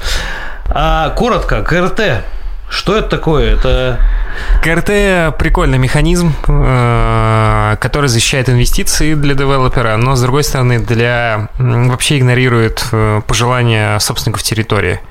То есть КРТ это просто мы берем территорию, на которой ничего нету или на которой уже живут люди и просто все керам вычищаем и строим то, что нужно. Не факт, что нужно еще. И не факт, что нужно. То есть у него есть как положительные, так и отрицательные стороны. Проект сильно недоработан э, в текущем виде. И самое интересное, по факту еще нету толком реализованных по КРТ проектов, чтобы как-то его оценить. Вот. есть очень сильное общественное возмущение, потому что людей, девелоперов, архитекторов научили КРТ, а обычно людям, что такое КРТ, никто вообще ничего не рассказал. Mm. Никто не рассказал, что можно против него на самом деле идти или нельзя идти и так далее. То есть у нас не было, опять, вот этой массовой работы с населением было проведено. Пока что КРТ в текущий кризисный год, э, да и в текущие ближайшие пару годов кризисный, это хороший механизм, который действительно нужен. Вот, но только как лишь антикризисная мера, но не как постоянная. И в любом случае, пока есть э, три года кризиса для того, чтобы доработать закон, я считаю, что очень нужно доработать для того, чтобы учитывать общественное мнение. И понять, как его учитывать. Потому что, опять же, есть сумасшедший дед, который часто не хочет просто выезжать и хочет оставить свою халупу. А есть люди, э, которые объективно не хотят выезжать, ну, потому что у них нормальный дом построен, и они живут в нем, и они хотят в нем жить дальше. Они уже все сделали ремонт и не хотят съезжать с своих квартир. Но в целом он нужен, правильно? Потому что это же... Он нужен, но он требует серьезной доработки. Да, это же спасение, в принципе, наших городов от вот этого частного, очень страшного сектора, от которого вот прям ни один город избавиться не может, да, и в основном там дома вот эти вот... Э, я, я, бы, я предложил просто, на самом деле, людям, ну, просто... Ты приходишь, у тебя есть частный сектор. Твой, как я говорил, твой фасад не является только твоим, это достояние общественности. И тебе говорят, ты либо за три года реставрируешься, вот требования, вот тебе даже как должно все выглядеть. Либо через три года под снос по КРТ. У меня, кстати, был даже такой вопрос, я его записывал, только мне не, этот, что есть ли альтернатива действительно, а, ведь, ну, если э, людям дать возможность, да, то есть преобразить свой дом, да, преобразить свой забор, преобразить, в принципе, все вокруг. Вопрос, что, ну, а как быть, не знаю, вот есть огромный участок, там 80% халуп, которые точно не преобразят, а мы только 3 года потеряем, и 20% нормальных домов, да, то есть вопрос, э, нам нужно, тогда, получается, интегрировать в новое это развитие территории те нормальные дома, малоэтажные. Можно интегрировать, можно, на самом деле, проблемы КРТ э, чаще не то, что люди не хотят жить ну, то есть люди не столько привязываются к своему к своей квартире, сколько к своей локации к виду э, из дома. То есть можно этих людей, которые готовы были бы вложиться, отреновировать, э, переселить в отдельные дома или даже эти дома можно переместить, если уж на то mm-hmm. пошло, а можно интегрировать в городскую среду, пускай они приведут себя в порядок. Как правило, активисты, они не единично разбросаны. Как правило, в частной застройке активистами целыми улицами собираются. Ну, просто mm-hmm. так получилось. Mm-hmm. Вот, то есть, да, окей, давайте одну улицу оставим, Пускай mm-hmm. там активисты живут. А остальное, да, реновируем. Ну, Тюмени КРТ ну, много, скажется, уже отторговалось. Пока, понятно, нет, нет результата именно в виде домов, но мне кажется, а, довольно-таки, ну не скажу, что легко, но как-то так адекватно проходит, вот, ну, насколько мы видим, да, за исключением одного у нас было КРТ отмененное, оно даже было связано не с жилыми домами, а с студенческим кампусом. Кстати, город очень много, наверное, потерял, что у нас не будет на том месте студенческого кампуса, он должен быть, как был напротив набережной, огромный студенческий кампус был построен, но вот там вот, ну, не случилось там как-то вот э, с этим КРТ, а вот жилые, кстати, ну, как-то вот тихо проходят, торгуются и идут в работу. Ну, я, я хочу все-таки дождаться реализованного КРТ. Да, да, да, потому что вот я тоже, у нас есть такой в район, он вот пошел под КРТ, мы недавно катались, фотографировали эти дома. Там есть дома, которые хотелось бы оставить деревянные, да, поправить.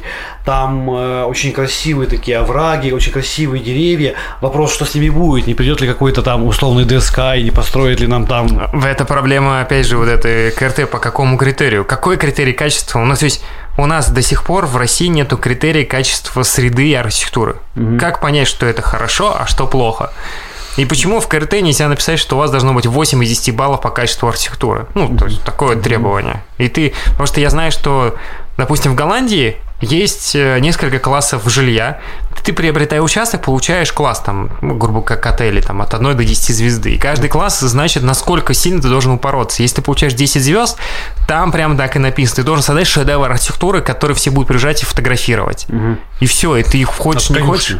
Ну, да, да, да, разумеется. Я просто, ну, я еще не могу решиться, это либо 9, либо 10 звезд. Вот. А, то есть, да, тебе прям заставляют. И ты не можешь нанять даже... Ты можешь нанять простого архитектора, но ты не пройдешь с ним архсовет, потому что тебя будут просто мучить. Mm-hmm. Вот. Почему такие же требования мы не можем прописать?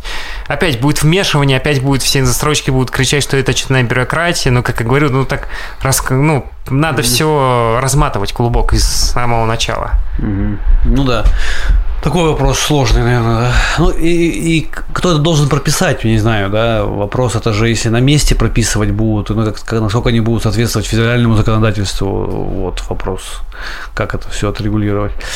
Но посмотрим, что из этого из КРТ получится. В общем, э, закончим мы на том, что оно необходимо, но требует доработки. Да, да и, значительный. Ну, оно точно необходимо, это однозначно, потому что вот я, когда пока его не было, я все время думал, когда мы избавимся вот от многих-многих-многих районов, да, то есть, меня такой же вопрос возникает, и вот тоже мне хочется какой-то КРТ, чтобы придумали, как его назвать, что нам делать с теми первыми этажами, которые уже давно перевели из квартир, э, которые каждый перевел по-своему, да, то есть, ну, вот стандартные там, наши девятажки 121 серия, вот идешь по какой-нибудь улице, и у тебя весь первый этаж переведен, и он весь разный, да, то есть вот какой-то... Ну, как, как в Китае, объявить массовую амнистию, что создать новый тип коммерческой недвижимости, она будет называться первая коммерция, допустим, и всем объявить амнистию, а все будут говорить, а я не подал на амнистию, а тебе говорят, о, не переживай, тебя и так амнистируют, то есть всем дать единый статус, резко выровнять все это, вот, а после, соответственно, навернуть требования на этот статус, ну, то есть там дизайн-коды, входа и так далее. Ну да, то есть вот какой-то инструмент точно он должен когда-то созреть, потому что прям первым этажам надо заниматься. Так, благодарю вас, что вы прилетели специально на эфир. Наш э, подкаст набирает рейтинги. Люди к нам летят уже из других городов, скоро прилетят из других стран. А, Индия. Вот. Еще какая-нибудь. Кстати, вот по поводу ты шутишь, у меня же есть там вторая работа, где я работаю. Мы провели международный конкурс сейчас в условиях санкций. И я хочу сказать, что все спокойно пришли на международный конкурс в России, несмотря на санкции. Так что из других стран к тебе тоже будут летать. Не все так плохо. Нет, мы ждем, да, наш подкаст. Спасибо. Приезжайте еще, делать наш город лучше. Спасибо вам за приглашение, с радостью приеду. А, подписывайтесь, да, кстати, мне все время поправляют, нужно подписываться куда-то. На- в общем, мы на- наш подкаст во всех э, местах, где есть подкасты. это Яндекс, это ВКонтакте, это там что-то с Apple связано. Ну и, в общем, все, кто каким подкастом пользуетесь, мы там везде есть. Подписывайтесь, слушайте нас и ставьте лайки.